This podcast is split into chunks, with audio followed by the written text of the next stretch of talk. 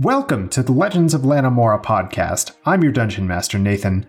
These next 60 or 70 episodes uh, that you're about to go on a grand adventure on, we were called the Village Idiots podcast, so things might be a little different than uh, when we recorded as the Legends of Lanimora podcast. Just know that we are still the same lovable cast of characters. So on Twitter, you can find us at Lanimora Pod and you can find our website at novistudio.io. So we hope you enjoy, and well, uh, bye.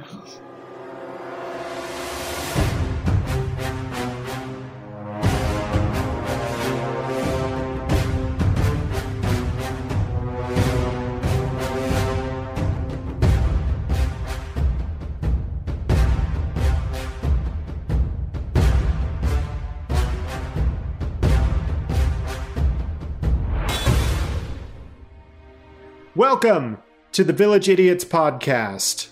I am your DM, your dungeon master, Nathan, for the first time ever, live on podcasts. With me, I have Justin, That's me. Emily, That's me. Nicole, That's not me. and Jordan. You guessed it, that's me. We play a homebrew podcast uh, set in the world of Lanimora, which is a world of my creation. A little background on who we are and what we do, I guess. Do we want to go into this now? Just a, a little brief overview? Yes, brief overview. Go for it. Okay, so I am Nathan. I am married to Emily. She is my darling wife. Say hello, darling wife. Hello, darling wife. Justin was my college roommate. We both attended the Savannah College of Art and Design together. Yes, we did. Nicole is Justin's wife. Say hello, Justin's wife. Hello, Justin's wife. Jordan is also married, not to any of us, but to my sister. He is my brother in law. I married into it. He said yes. So, uh, yeah, we uh, are all together playing Dungeons and Dragons together. Myself, Emily, Justin, and Nicole have just finished up a campaign, and we decided that we wanted to uh, jump into uh, another campaign, and we invited Jordan along for the ride, and we're going to be doing this homebrew podcast for as long as it's fun. Forever. Yes, in perpetuity. Yes, in perpetuity, Or until one of us mysteriously vanishes. which is very possible. Mm-hmm. Yes. Justin, you're not supposed to give away your plan like that. That's how we find you later. I, I'm going. I'm going across the the seas, the narrow seas, in in a few months. So that's very possible. I could get taken. We hope not. we need you. Oh, You're the tank. oh, the what? We'll get to that a little later. so, this homebrew is set in a world of my creation called Lanimora. I started crafting Lanimora back in 2014 while I was playing 3.5 with some friends, and then things fizzled out, and I left the map in a box for a very, very long time, and it stayed there until I remembered where it was and that I wanted to do another homebrew campaign, and I found the map, and here we are. So, Lanimora is a world that has two continents in it Ilari and Tor. They are opposites of each other. Ilari is a completely built up city continent. There is city from coast to coast. Uh, even where there's greenery, there is city around it. And Tor is a vast wilderness with little dots of civilization here and there. It's wild and dangerous, and there are creepy creatures there. The folks of Ilari do not venture to Tor very often, unless they absolutely need to. So before we get too deep into the D&D stuff, I'll tell you a little bit about myself. I mentioned before, went to SCAD. I have a degree in animation that I'm using very well in a role in IT. I am married, as I've mentioned before. We have a son, a very young boy, and we are in Arizona. So, uh, you know, we're desert people. Yeah, I am not that interesting, so I'm going to move on to someone else. Uh, Justin, why don't you tell us about yourself? Hi there, I'm Justin. I went to SCAD with Nate. We were roommates for like three years or so, Uh-huh. and I have degrees in visual effects for film and animation and video game design, but I use it so much when I'm at my day job, which is in engineering.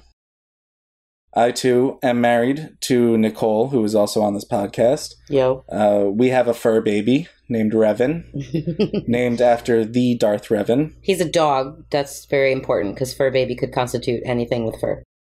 True. True. It could be a ferret. Hamster. Gerbil. Wookie. Pig. They have fur. Don't hate. We live in New York. We go to Comic Con every year to celebrate our wedding anniversary. I play guitar occasionally.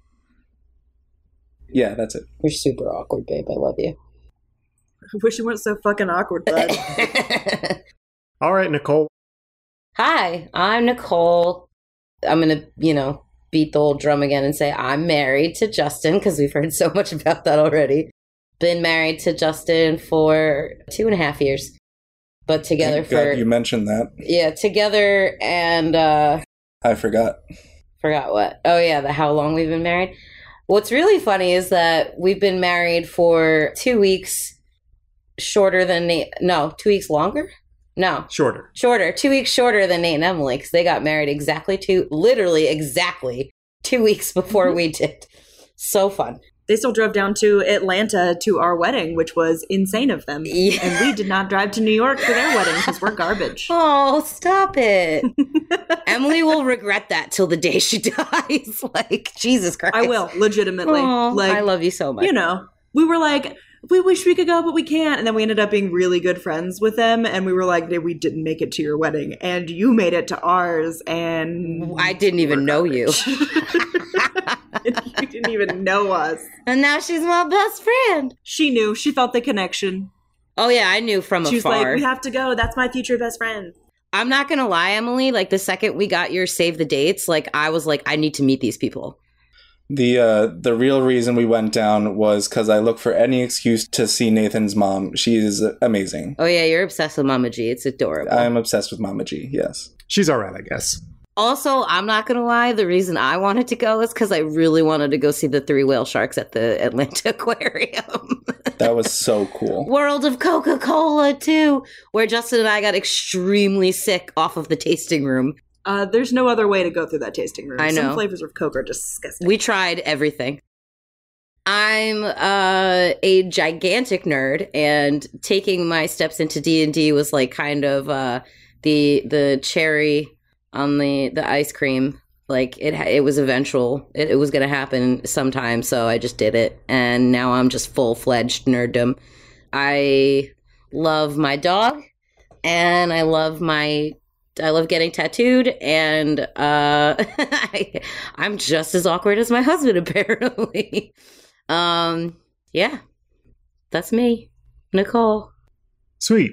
Uh, Jordan, why don't you tell us a little about yourself? Hi, I'm Jordan. Yeah, I have a degree in molecular and cellular biology, minored in chem. Also, kind of wound up pivoting into IT. So, I from Arizona for the most part. I've lived in Tucson and Denver as well, but I wound up settling back here in Phoenix.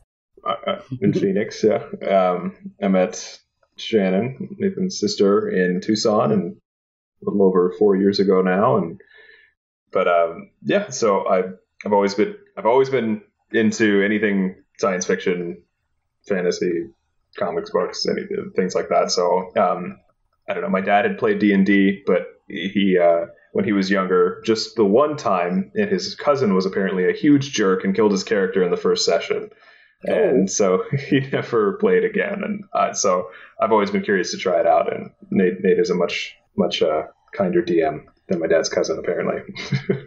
but That's It's so much it. hard to talk about yourself. Jesus Christ. Like, I hate talking about myself. I'd like to point out a very fun fact about everyone in this group that we all got married in the same year. We did. That's so fun. We're all very, it's really interesting how we have this like really fun, all of our little connections. You know, like Nate and, and Justin went to college together, and Nate's sister is married to Jordan, and, you know, Emily comes in, and then I come in, like the wives, and like we've got all these fun connections. All of us were married in the same year. And I mean, you know, with Nate and Emily and Justin and I being like exactly two weeks apart. And then like it's just really cute how we and we're all together and we all love each other and it's very fun. We're like our own little family. Yeah. And yeah, and Justin and I are just getting to know Jordan. We we only met Jordan what was it? It's like 2 months now. So we've been uh conversing through the through our D&Ding and uh and we love you Jordan, your family. Yeah, good guy. Good guy. GG. Chi-Chi. Good guy, Jordan. He says GB to our dog when he's being a good boy. Like instead of saying good boy, he goes GB, GB. Why do you speak in husband's weird. text like you're in Bring It On, All or Nothing? Okay, so uh, Emily, why don't you tell us a little about yourself? I've, I've forgotten the things you do. Well, um, from what I've heard so far, I'm married to Nathan. for some reason. Uh, we have a son together. He is 10 months old. His name is Evan. I feel like that's not weird to say. That's normal. People can know that. yeah. And let's see, about me. What do I do? I was an actress for a long time in Atlanta. I was a tooth fairy. I was a daycare teacher. I did Shakespeare plays, which you can find on YouTube. I did I did a bunch of different stuff uh, until I met Nathan doing theater.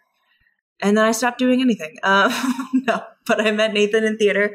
And then I was a nanny for a while. I'm trying to track my job stuff. Um, I was a bartender for a long time. I basically wanted to do a bunch of stuff. I moved out early and then I wanted to do a bunch of different stuff because I didn't know what I wanted to do. So then I did a bunch of different stuff. Um, I've done like everything. Um, and then I was in, worked in an office environment for a long time and I was a, um, I guess I can call myself a writer because I've sold stuff to different websites and to things like that. And now I play D and D and live in the desert for some reason. And what do you want to do with your life? um, I'm planning on going to law school here coming up in spring semester. Right? No, where are we? It's currently spring. Fall. So we're fall, fall semester, or I'll be starting college in general because I have not gone to college yet because I didn't know what I want to do. I'm going to go to college, get my degree, get my law degree, and then hopefully work for the Human Rights Campaign um, in Switzerland. Is the plan. I have absolutely no career ambitions. That's why I didn't mention it. I just want to be a professional person. Yeah, I know, such as the Gryffindor. What? Fair. Fuck off with that. Lacking ambition. I don't lack ambition. I just don't give a shit about ambition. I think that's the same thing. No, it's not. It's I have ambition. I just don't care to use it. I just don't care about it. Yeah. She says she's a realist, but she's really the pessimist. Guys, I'm a Dumbledobby. Leave me alone. Oh my god. Anyway, sorry. I have a lot of tattoos and I like Shakespeare. That's my whole personality. You're welcome. So we've got some questions that we have just to help y'all get to know us a little better. So everyone roll initiative. Evan. 18. 12. Three. That's a natural 20. Fuck you, Justin. All right, Justin, that means you're first. Uh, Emily, you want to roll a d20 to pick what question we're all going to have to answer? Sure. These are a mix of questions about regular life, about nerdy stuff, and about D&D. So let's see. 6. What is your favorite movie? Favorite movie, hands down, is Jurassic Park, the original. There's only one visual effects problem with it, but I can overlook it because it's a fantastic movie. Is it my turn? Yeah. Uh, yeah, so the order is Justin, Nicole, Emily, myself, and Jordan. I forgot to roll initiative. I rolled a four. Okay. So when it comes to this question, I can't really answer it accurately because I don't have just a singular favorite movie. My favorite movie, the Star Wars saga. So like literally every Star Wars movie is my favorite movie and there's you know, eight of them right now. So, um, actually, not just eight. There's also, you know, Rogue One, and then there's all the spin off things. I think the only Star Wars movie I don't like is the Clone Wars animated movie. Like the TV show, do not like the movie. But uh but yeah, so Star Wars is always number 1 for me. It's always going to be number 1. Nothing can ever take that away. Way to make this more complicated. Fuck off. My favorite movie has been and will always be 10 Things I Hate About You. it is, if you haven't seen it, it is the best 90s movie ever made. It is based on Taming of the Shrew by Shakespeare, obviously, but it is set, it's based on that story, but it's set in, you know, the 90s. And it's very, it's a lot of feminist propaganda. And uh, I blame that movie for being who I am today. Okay, so my favorite movie. Um, it's hard to say. It's a toss up between the Lord of the Rings saga See? and The Princess Bride. That's my top 5. I think that The Princess Bride edges out the uh, Lord of the Rings just by a tiny bit. Wow. That's fair. It's saying a lot because I really like Lord of the Rings. he does. Oh my god. Extended edition only. Extended edition only, where the movies are five hours each. Yes. Ask me how I know. I'll come watch them with you. Perfect. The Princess Bride definitely shaped a lot of my humor. So yeah, it's it's going to be The Princess Bride. oh my god, so many things make sense now. Right? Doesn't it? Doesn't it? I love it. All right. Yeah. Jordan, how about you? Favorite movie? I could not. I don't even know if I could begin to answer that. Um, Come on, it's an easy question. No, it's really if you not. had to watch a movie right now, like or like at any time, what's a movie that you just you could watch it literally whenever? It doesn't matter. and you've You'll watched watch it a hundred times already. Yeah, you know all the words. Doesn't matter. You'll watch it. um, I, I'm not sure. I, I would. I was. I would have to say. I might have to go down the saga trilogy thing, and like Lord of the Rings is probably the, the one of my top. See, that's why Emily's giving me shit. Like, you gotta be complicated, but I'm not the only one. It's one thing to say it's a saga, but you're like, um, I like everything Star Wars, and you start going into like the animated movies, and like no one cares. What's your favorite? You watch yourself, Emily. There are a lot of people Yes, who care. there and they're going to are. tell us we're on the internet now. There are so many cares out there. We'll get to discuss this. There's a question about it. All right, next question. 15. Pineapple on pizza question mark? oh, Justin, pineapples on pizza? Pineapples on pizza? Absolutely not. Absolutely not. That is Moving on. Disgusting. Nicole? absolutely fucking yes. Grounds for divorce, Justin. How are we married? Me? Absolutely fucking no. Sorry. Emily! No. Uh, 100% yes. All right, Jordan, Uh. break the tie. Are we ordering a pineapple pizza? To break the tie, my favorite pizza has pepperoni, sausage, black olives, and pineapple. So, Oh, goodness. We're a pineapple podcast. Okay, next question. Question 17. Favorite book? Question mark? oh, fuck me. Emily. Favorite book is Hitchhiker's Guide to the Galaxy. No doubt. My favorite book of all time and my favorite author, he's my hero, is Kurt Vonnegut, and it is his my favorite of his is Cat's Cradle. There you go. I feel like I'm I'm a kind of person who gives books away, so I feel like I wouldn't have my favorite book anymore. It's gonna have to be one of I'm sorry, it's gonna have to be one of the Harry Potter books. I'm sorry, I know I'm gonna do it. One of them or like the series? Half Blood Prince. Nathan. this is a tough one for me because it's really close between the Lord of the Rings saga and the Princess Bride.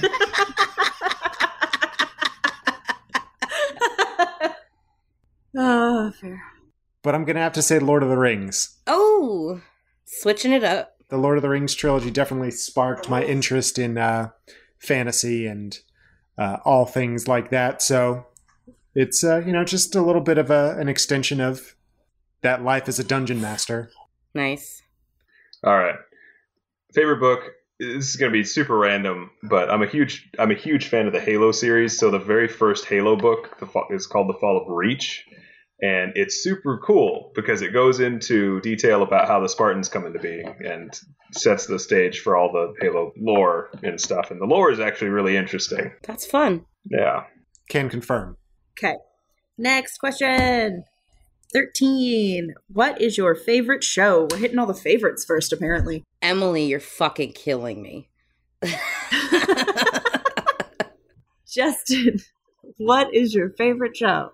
My favorite show changes occasionally depending on what we're watching, but it always comes down to Parks and Recreation. That's fair. Nicole? I, I, mm, uh, Justin. That's like all of them, right? That's who I am. That's like what I do. Like I can't. This is what. Okay, let me just explain really fast why these questions are really hard for me. Because pop culture is my life. So like I am a walking IMDb of like movies, television shows, books, like anything like that. That's what it's like. I I that's how my brain's wired. Mm-hmm. So I'm like a savant when it comes to these things. Fuck. Top five. I'm gonna do a top five really quick. Top five. I'm gonna do a top five real fast. In no particular order. Game of Thrones, Outlander, Parks and Recreation, Gilmore Girls, and The Magicians. Fair. Okay. If I had to pick my favorite show, honestly, a show that I could just sit down and watch no matter what, probably would have to be The Office. It would. It just like the show that I could I could quote constantly. I could watch it without sound and tell you what they're saying. The Office. Yep. Nice. That would be um that's like top ten. Yeah. Uh, Nate, the guy who rarely watches television. Okay, my yeah, I don't watch a whole lot of TV, so I'm gonna go with a show that I just really enjoy right now, and uh, Brooklyn Nine Nine. Jordan, I, I think a show that I could just sit down and watch whatever, whenever, any episode, doesn't matter. Super easy choice for me would be Firefly. Nice. Yes, excellent. Damn, that's so good. good choice, good choice. Justice for Firefly. Okay, next question. Question 19. What is your Harry Potter house? Ooh, ooh, ooh, I like this question. I am a Slytherin, but not a full Slytherin. For some reason, I'm like three quarters Slytherin and a quarter Hufflepuff, He's a Slytherpuff. which is which is weird as hell. Nicole says, but uh, my Patronus is a lion. Asshole. I don't remember what mine was. Oh, I do. I remember mine. And that's it. That's it. Yeah. Okay. My house is Gryffindor. And uh, before you're like, well, everyone wants to be a Gryffindor. No, I'm a fucking Gryffindor. True and true. Always have been, always will be. Every quiz I've ever taken, especially Pottermore, has told me I am nothing but a Gryffindor. It's the only thing about her I can't stand. My Patronus is a red fox. I've always been a Gryffindor. It's just like who I am. I'm very headstrong. I'm very loud. I'm very out there. People say I'm brave. People say I'm courageous. I just don't. I don't have a filter. And you're humble to boot. yeah, no, I really am not. I'm a goddamn ham. I'm basically like the embodiment of the Weasley twins. Like that's who I am. Yeah. So Gryffindor all the way. What? What? Nice.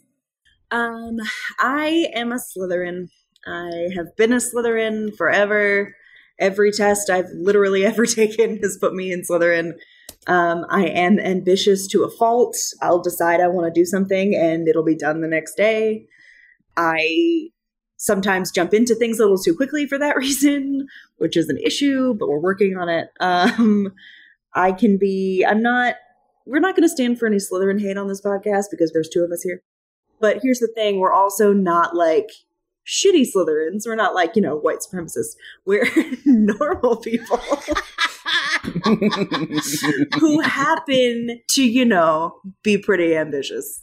and that's generally it. Not all Slytherins are Voldemort. Let's just No. that's just the only way you could put it. No, Merlin was a Slytherin, so we're only Slytherins because we're like super ambitious. that's really it. It's like uh, we very much will do whatever it takes to get what we want, and that's can be a bad character trait. But it's also very good because it helps the non-Slytherins in your life be motivated. Yes. so, you know, I'll tell Nicole that she should tell somebody to fuck off, and she gets to tell me to calm the fuck down. So, you know, it works. It's a balance. Yeah. It's a balance. I don't know what my Patronus is. I think it was some fucking heron, and I don't care about that. So, It's Nate. I'm next. I am a Ravenclaw. The end. My Patronus was a Sphinx cat. Cool. that's dope. I think mine was like a gray heron. How did you get Sphinx cat? Because I am so catty. Meow. No, like how did the fucking Slytherin of my husband get a goddamn lion, the symbol of Gryffindor? Nathan is a Ravenclaw because he is. That's literally, it's hard to describe.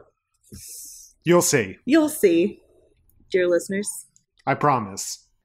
I am a Hufflepuff. And if I had a Patronus, I never took the test, but it would be a giraffe or a turtle.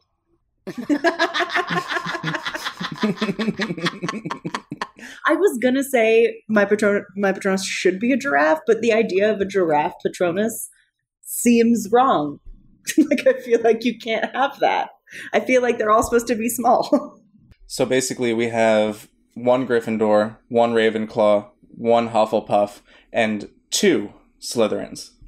yeah, we're fucked. Very Slytherin heavy on this podcast.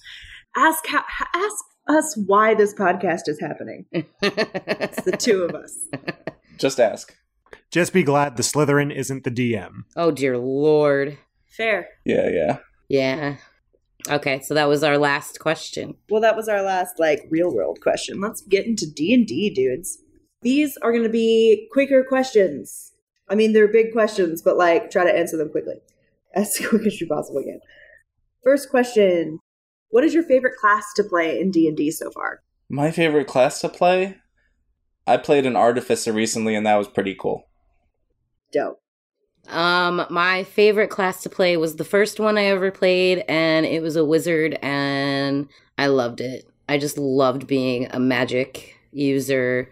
I loved being able to the the more uh, the level, the higher the levels, the the more badass the spells, and I fucking loved it. Dope. My favorite class to play. Let me tell y'all something about monks. Monks are the most powerful class in this entire game.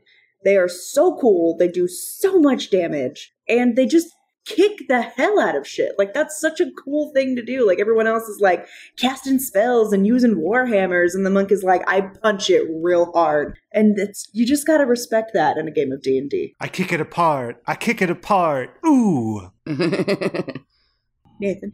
Well, I uh, have been mostly a DM, uh, but the most fun that I ever had playing was a Tempest Domain Cleric. Nice. I played a Tiefling Tempest Cleric, so I had Hellish Rebuke and Thunderous Rebuke, so I was just thunder and fire. that's that's very cool. It was great. Buking all over the place. It was very cool. Now, Jordan. My favorite D&D class that I've played so far? I've played two, um, Monk and Ranger, and I guess so far I'd have to go with Ranger. The Ranger feels very versatile. He's a half caster, so he knows some spells. Like he's ranged, but you get up close and I, I can still fend for myself in melee combat. I wound up going with the Horizon Walker subclass, so there's some neat things you can do there. Nice, nice. Nice. That's dope. All right, next question. What is a class that you want to play that you have not? Yeah, I could be. I could do Paladin. I guess. Um, well, the paladins are the ones that are like super religious and stuff like that, right? And Mostly lawful good, yeah. Well, fifth edition changed the paladin around, so they are no longer necessarily super religious. They swear an oath, and they have to uphold that oath. The clerics are more of the um, requiring divine inspiration in most D and D campaigns. but they have to be lawful good. No, that's not a requirement anymore. It's just like that's standard, is what I was saying. Okay, good. Then I'll probably try a paladin. There, Nicole? So I, it sound because everyone makes fun of this class, but like I, I kind of would be interested in playing a bard because like I think it's the closest class to me as a person. Listen, you want to know my second favorite besides Monk is Bard. They're so fun. Yeah, I'm just like because I'm a really like goofy person and I'm very musical and I would play that very much like a bard, like I picture a bard to be. Mm-hmm. So yeah, bard. I love playing bards as well. Um, if I had to make another character tomorrow, I would make it a rogue. I did have a character that was a rogue, but I never really got to play it. I think we I only played that character like two or three times. But it was really interesting when I was trying to play it, so I would play I would make a rogue for sure. I think they can do super cool stuff, and I barely got to scratch the surface of it. Nathan? Yeah, rogues are cool. If I ever get the chance to play again, I would want to play a super culty, great old one warlock. Cool. That sounds neat. Yeah. Like heavy Cthulhu vibes, tentacles everywhere, Nice. ichor coming from places it shouldn't be, black eyes, you know, Love it. the So what you're saying is we have to play a game in which you are a player because I want to see that. Yeah. nah, I'm a DM. I can make it just a villain y'all fight. Yeah, as a DM, don't you really get to play a lot of the classes with whatever NPCs you're doing? Uh, sometimes I make the NPCs a character sheet, but Oh, okay. usually I don't. I just use Monster Manual stats. Nice. All right. Jordan. One class that I am really hoping to try at some point is, and so I- I haven't played a fighter, and specifically, I would like to try out an Eldritch Knight. I think the idea that they can magically bond with their weapon and can like throw it and have it return to them and stuff is, is very is very cool. You can do some very Thor things with that. Well, about that, you're going to get to see what an Eldritch Knight does because you're going to be playing a game with one. yes. All right. Last question, and this is going to be a quick one. RP or combat? RP for sure. I love building characters specifically for and backstories specifically for the ridiculousness of it. Yeah. Combat. But Yeah, that's cute. Combat. yeah, uh, RP is really, really fun. I'm just super awkward and I think I always sound really stupid. So, and I like, I think one of the reasons I love D&D so much is because I get to like live vicariously through my character where I just get to fuck shit up all the time. So, Fair. yeah, combat. Um, I'm gonna go with RP. I think what some of my favorite D and D moments have been through RP rather than combat. So I'm gonna say my favorite is RP. Uh, I'm going to break the mold here and say puzzles. That's not an answer. It is an answer. Ones that last multiple episodes. Yes. Escape room. See, because the thing is, I like RP, I like combat, so I'm just going to say puzzles. Why not both? Jordan. combat so far. I like math, and frankly, I'm still getting comfortable with role playing, and I, so I feel like the majority of you all come from kind of some kind of arts background, and I or, or performance, and I don't really. Um, so I'm still kind of trying to get comfortable with, I guess, fully immersing into the character or just unabashedly trying to voice them or something like that. But and I'm feeling out what can and can't be done with uh, in, in the social situations and yeah. So so far, combat. I enjoy it. Well, just a heads up, like you're doing, You're doing great.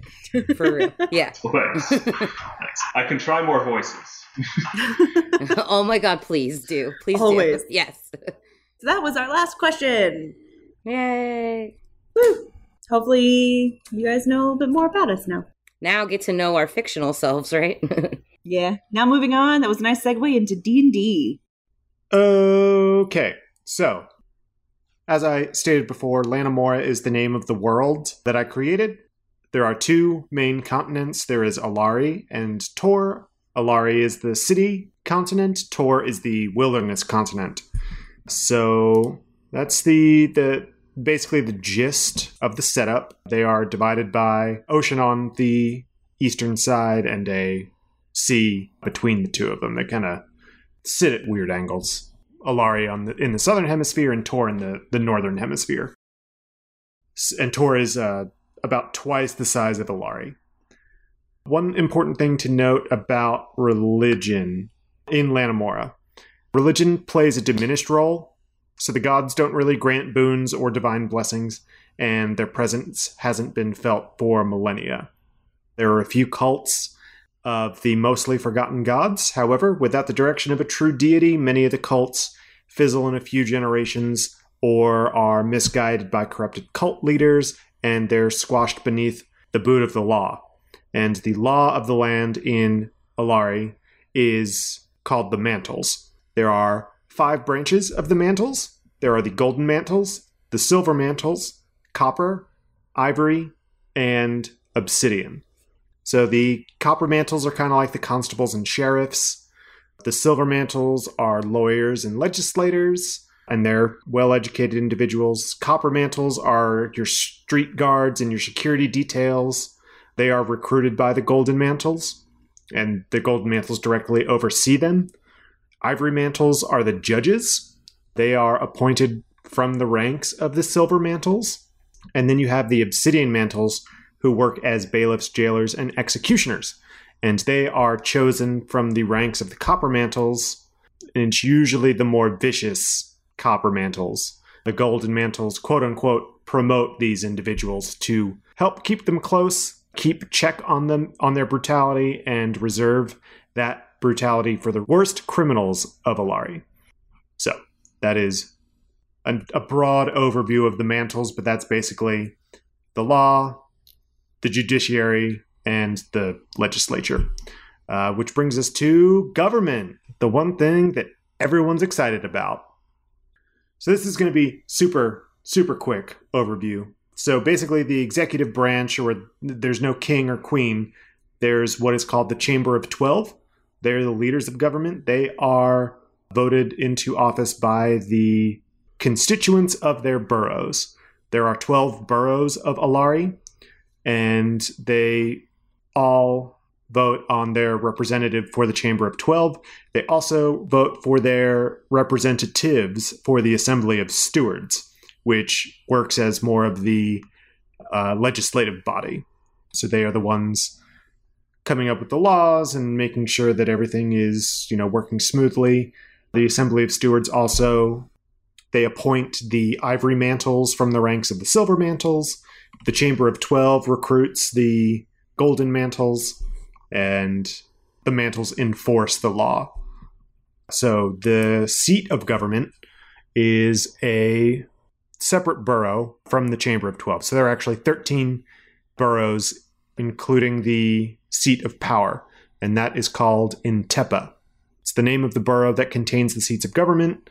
It sits in the middle of the southern shore of Ilari.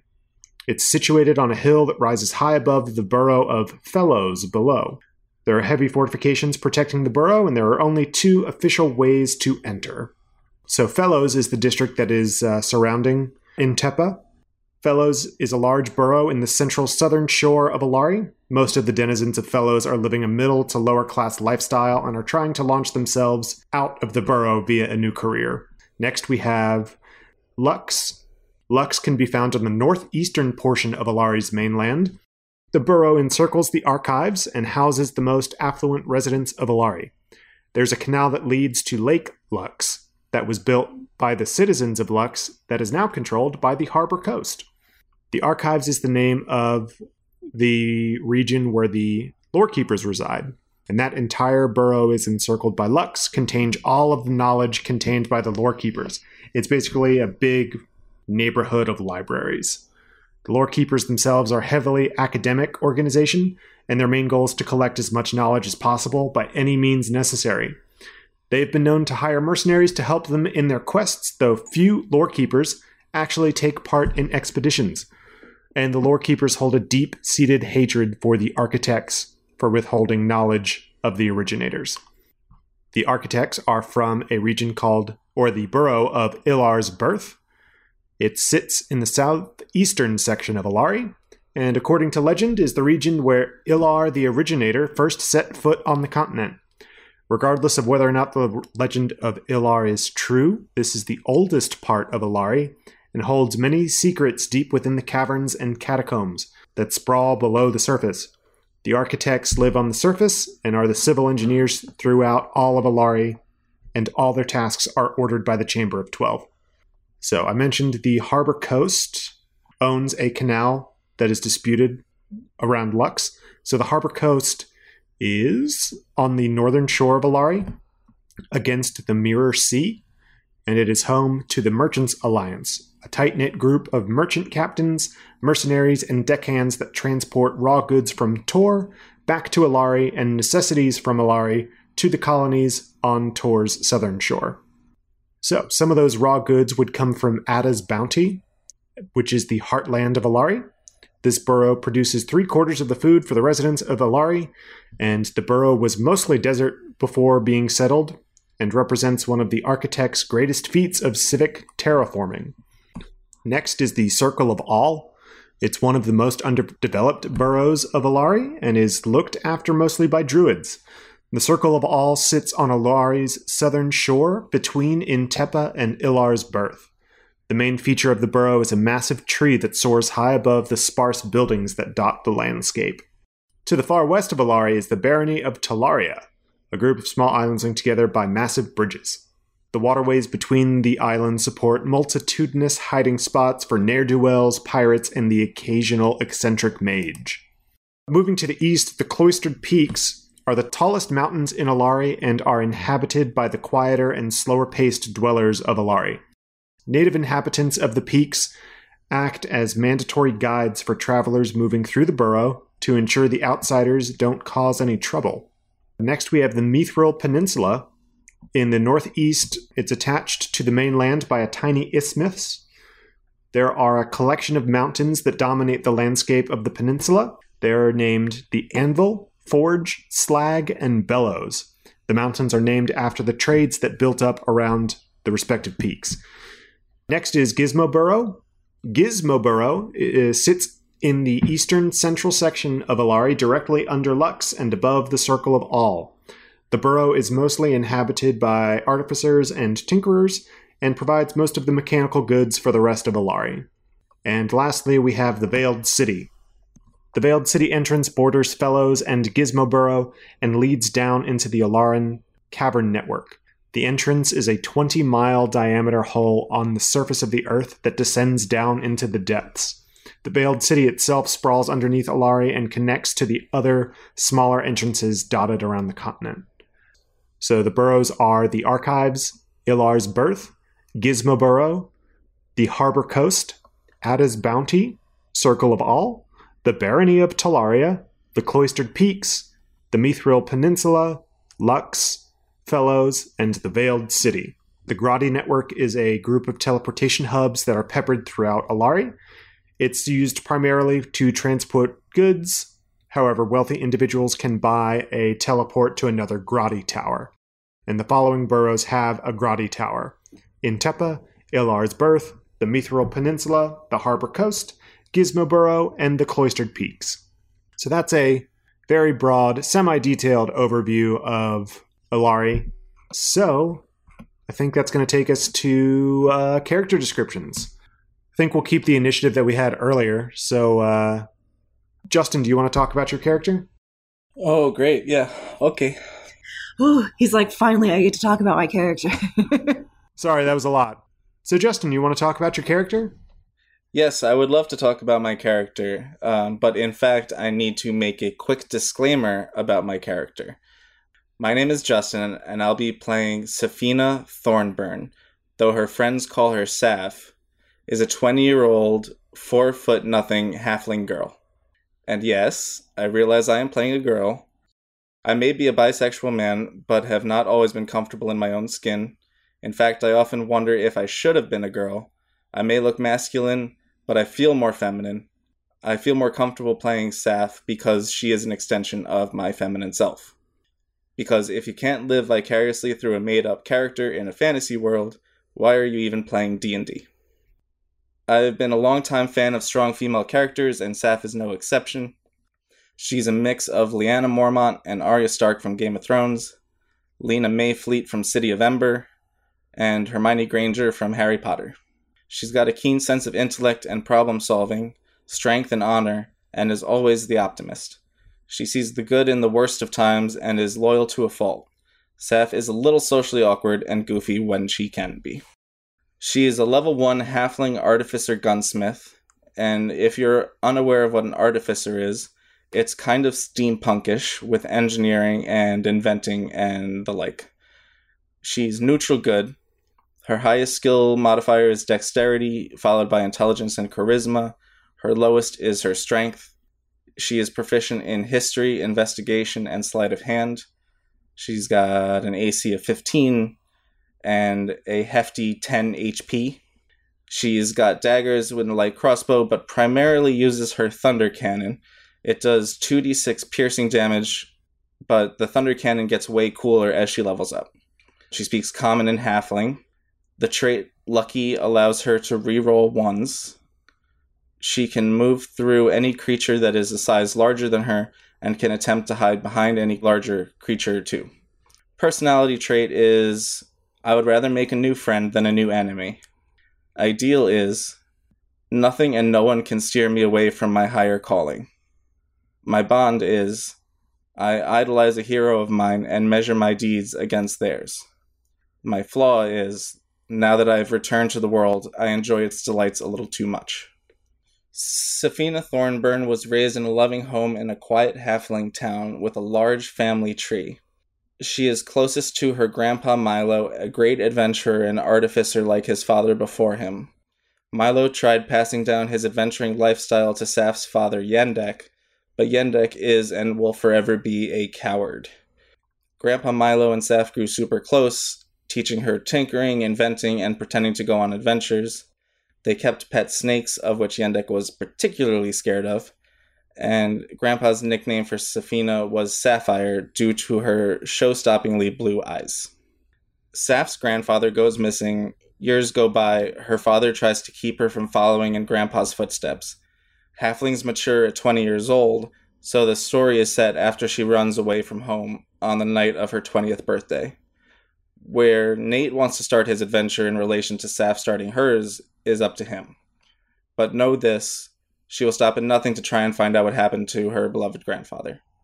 Also, don't tell her she can't do anything, otherwise, she will try and do it. She's been told all her life by her father that she can't be an adventurer, so she became an adventurer. Typical teenager. Little extra things include that she is a redhead with piercing blue eyes. Gramps used to call her Sapphire and would get her something blue every time he'd come back from an adventure. Therefore, she has a love for blue things. Nice. And that covers my novel. nice. Sweet. I can't wait to see uh, what Safina is going to do, especially running away from home Yeah, it's dope. in a city. Yeah, we got a rebel. A loner, Dottie, a rebel. Uh, so, Nicole, you want to tell us about your character? Yeah. So my husband's making me feel extremely lazy by not coming up with something like as uh, in depth as that, and also for stealing the Arya Stark comparison from me. Thanks for that. So my character's name is Scarlet. She is a tiefling fighter. Her background is a soldier. Uh, her alignment is chaotic neutral. Her personality trait is I can stare down a hellhound without flinching. Her ideals, uh, when people follow orders blindly, they embrace a kind of tyranny. Bonds, those who fight beside me are those worthy of dying for. And my flaw is I'd rather eat my armor than admit I'm wrong, which I, I really resonate a lot with that. That's kind of like Oh, did you uh did you pull that from your real life, Nicole? yeah, pretty much. Um, that's why I very much like Justin's character is an extension of him himself. I kind of wrote Scarlet to be very much like me as a human. I'm just like even the fighter thing. Like I, I've just always been a fighter of of some sort. So where did you get the uh, six foot tall thing? Yeah, that's what I wish I was because I'm not six feet tall. I'm under five feet tall in real life. So, and I'm also not, you know, a demon, but I have demons. um, and my favorite color is red, so that's why her name is Scarlet. And I always wanted to, uh, if I had a daughter, I had a bunch of different names in mind. Scarlet was always one of them. And uh, since I can't have children, I'm using it as a uh, name that I wanted to go to. And her name, uh, you can call her Scar. My proficiencies are strength and constitution. I love my Warhammer. I'm going to use that a lot. And I speak common and infernal. I, as a fighter, I chose dueling as my kind of, you know, basic, like when you, I'd what is it, fighting style? Yeah, fighting style. My appearance, I'm 5'11. I'm not six feet tall, but close enough. Uh, my hair is kind of like black. Uh, I have kind of sunset skin, is what I like to call it, but like one of those sunsets where it's like super reddish orange and very just bright. Um, and I have gold eyes. I'm about 26 years old, so I'm still I'm in my prime. As a tiefling growing up in the borough of Fellows, which is kind of like the lower class borough, I was an orphan. I basically just kind of came up scrapping my way through the streets, you know, getting kicked around because I was little for a long time and I really just learned everything from being on the streets, taking care of myself, you know, scrappy little thing that I was. And when I became old enough, and old enough in my mind is like teenage years, I decided to leave Fellows and kind of travel around Ilari and learning from anyone that would teach me anything about fighting because I didn't want to be the scrappy little thing anymore.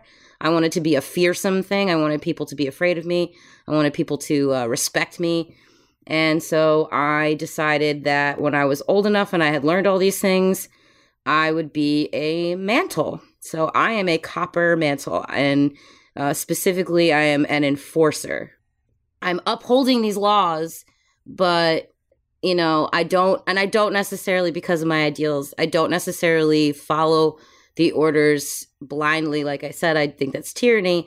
I kind of follow the ones that I think I follow. Like it's kind of my own thing, but I still, uh, I will, I'm an enforcer. So anybody that's uh, getting a little out of hand, I'm going to take care of business. so yeah, that's me. That is Scarlet. I'm, I'm excited to play her. Very excited. Nice. So Emily, you're up. My turn. Okay. I am playing Drusilla. She goes by Drew. Yes, I know this is from Buffy. I've never seen Buffy. We're all just going to move on from that. I love this name. That's not what it's from. I'm sorry. I failed all of you nerds. Um, she is a cleric. She's a grave domain cleric. So she's basically a necromancer, except Nathan yells at me every time I say the word necromancer because she's not technically. She's a grave domain cleric, but she's a necromancer. She is an Eladrin, which is a subset of elf. She was born in a shade spot. Is that what it's called? Shade pocket.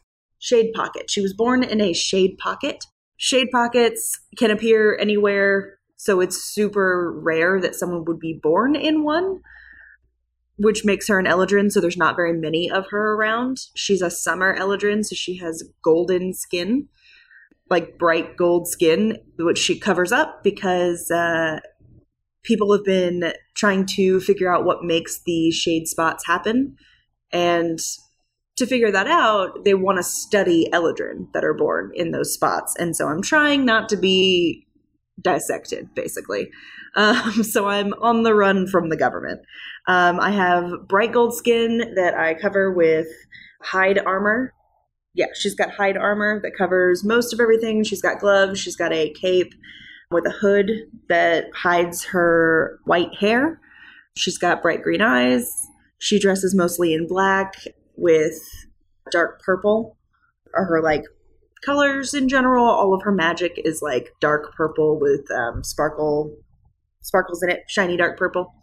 She's neutral, and she's got uh, her background is the sage background because, and I chose that because the reason she, where this campaign starts, she is in Ilar's birth, which is the place of the architects.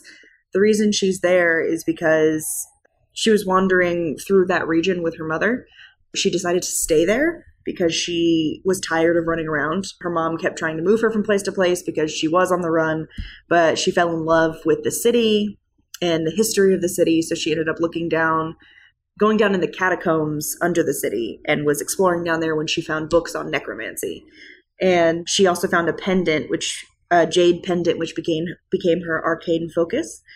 Um, she has it braided in her hair, so she doesn't have to carry some big old staff around announcing that she's a magic user but she learned necromancy from these just old dusty books she found down in the catacombs and she's been doing that ever since elves reach adulthood at 100 years old she's 107 so she's you know early on an early, a young adult she's five six so she's not super tall not super short she's 192 pounds she's kind of a bustier curvier person like yours truly um, like the other two, I have kind of based Drew on myself in a lot of ways. My wife is a necromancer. Yeah, I know. I I've always been obsessed with like weird occult shit, so I'm pretty psyched to play a necromancer. I'm not gonna lie. But yeah, oh her her personality trait is um I stand tall and strong so others can lean on me. So she tries to kind of she tries to not let her emotions take hold of her, at least not sad emotions. her ideal is nothing should fetter infinite possibilities. So she is totally down with the necromancy and thinks there's nothing wrong with it and will fight you about it. Um, her bond is I have an ancient text that holds terrible secrets. So I've got that necromancy book with me and I generally I understand that necromancy can be used for evil, so I try to keep that book out of other people's hands. My flaw is your fury can carry you through anything. So I'm very, I can get very angry about certain things and kind of lose my head in situations. So we'll see how that goes. She's basically just a goth queen. Like, it's like imagine Avril Lavigne in like early years, like who you were when you were listening to that music. No, no, no, no. I was dressed exactly like Avril Lavigne when I met Nathan, and he married me. So let me tell you, I had a tie on and everything. Dear Lord, Emily, I have so many things to talk to you about Okay. later. Um, but yeah, that's true. And just to talk on Emily's points about the shade regions. So Eladrin are elves that are born within these shade or fey pockets that come up every once in a while on the landscape of Ilari. The lore keepers are able to forecast where they are going to happen, and they basically quarantine the spots where they're going to occur. They move all the residents out, and they are trying to study them basically. So only certain lore keepers can go into these shade or fey pockets. So in order to be born in a fey or shade pocket is very rare. You basically have to sneak past the lore keepers in order to do that. So that happens to be what her mother did. Whether advertently or inadvertently, that is what happened. Inadvertently, she did not mean to do that. She was just wandering around, was like, why are these people here? Push past them. This is my sleeping spot. I'm very pregnant and tired. She got to where she wanted to be. She used fey step, got past everybody, woke up, and then like went into labor. So it was definitely on accident. Her mom is very flighty and weird. She is hippie granola mom. Yeah. So, yeah, I just wanted to elaborate on that a little bit. And that takes us to Jordan. Want to tell us about your character? Agamir is a level one half orc rogue. He's of the sailor background, chaotic and neutral in alignment. He's got a 10 in strength, a 14 in dexterity, a 16 in constitution, a 10 in intelligence and wisdom, and a 14 in charisma. He's proficient in dexterity and intelligence saving throws. Uh, he's doubly proficient in athletics. He's proficient in deception, insight, doubly proficient in intimidation, proficient in investigation, perception, and stealth. He has 14 AC, 11 hit points, and he was schooled in the naval arts at Harbor Coast Nautical Academy after growing up in a kind of a lower middle class household who's um, raised by his mother, who worked very hard to provide, and he, he ultimately, through merit, was able to attend this academy. Uh, they were very far inner city, and he wanted to kind of get out and see the world. He, seafaring was very um, appealing to him, so he ultimately ranked second in his class after several hard years of work. He lost out to his best friend and rival, who's very happy for her, but you know, he's still kind of he still feels like he has a lot to prove because of that. He's the first mate on his current ship, but he aspires to own his own ship. He dreams of freedom and independence to sail the open seas.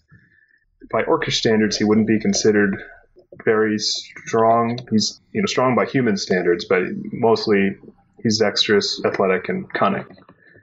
He works hard so he can play hard when the work is done. Wants to chart his own destiny. His bond is that he will always remember his first ship, and one of his flaws is that once someone cur- questions his courage, he never backs down, no matter how dangerous the situation. Kind of tying into that feeling and a need to prove himself. He's a skilled duelist. He's a highly skilled duelist. That's probably what he was best at. Yeah, it's Agamir. Love it. All right. Sweet. So that's the whole party. So, one thing that we are going to be doing with the podcast, because we are called the Village Idiot Podcast, at the end of every episode, we're going to name a village idiot. And that village idiot is chosen for doing something stupid during the episode by me, the DM. If you do something stupid during the episode, you're named the village idiot, and that means that you have to recap the episode on the next episode that we do. So, uh, no one wants to be the village idiot. Sometimes I'll name myself the village idiot if I allow, you know, a, a dumb situation to occur. Who knows? Hope that it'll be fun. So, yeah. We have a website. It's www.villageidiotspodcast.com. You can find things there like the links to our Spreaker page with the podcast on it, our About section. We'll put up a blog and stuff. You can contact us directly through the site. So, we are all on social media. Nicole's got some info there. Yeah, so for all you social media lights out there, you can find our podcast on Twitter at Village Idiot Pod. And I have a personal Twitter. You can find me on Twitter at Nicole the Nerdy. You can find me at jroma20 You can find me at Neurotic Good. You can find me at Village Idiots DM. Jordan doesn't do social media. yeah, we we thank you all for tuning in to our session zero episode. Hope that you all are excited for this campaign. Hope you're excited to see some more of these kooky characters. So, from all of us here at the Village Idiots, bye. Bye. Bye.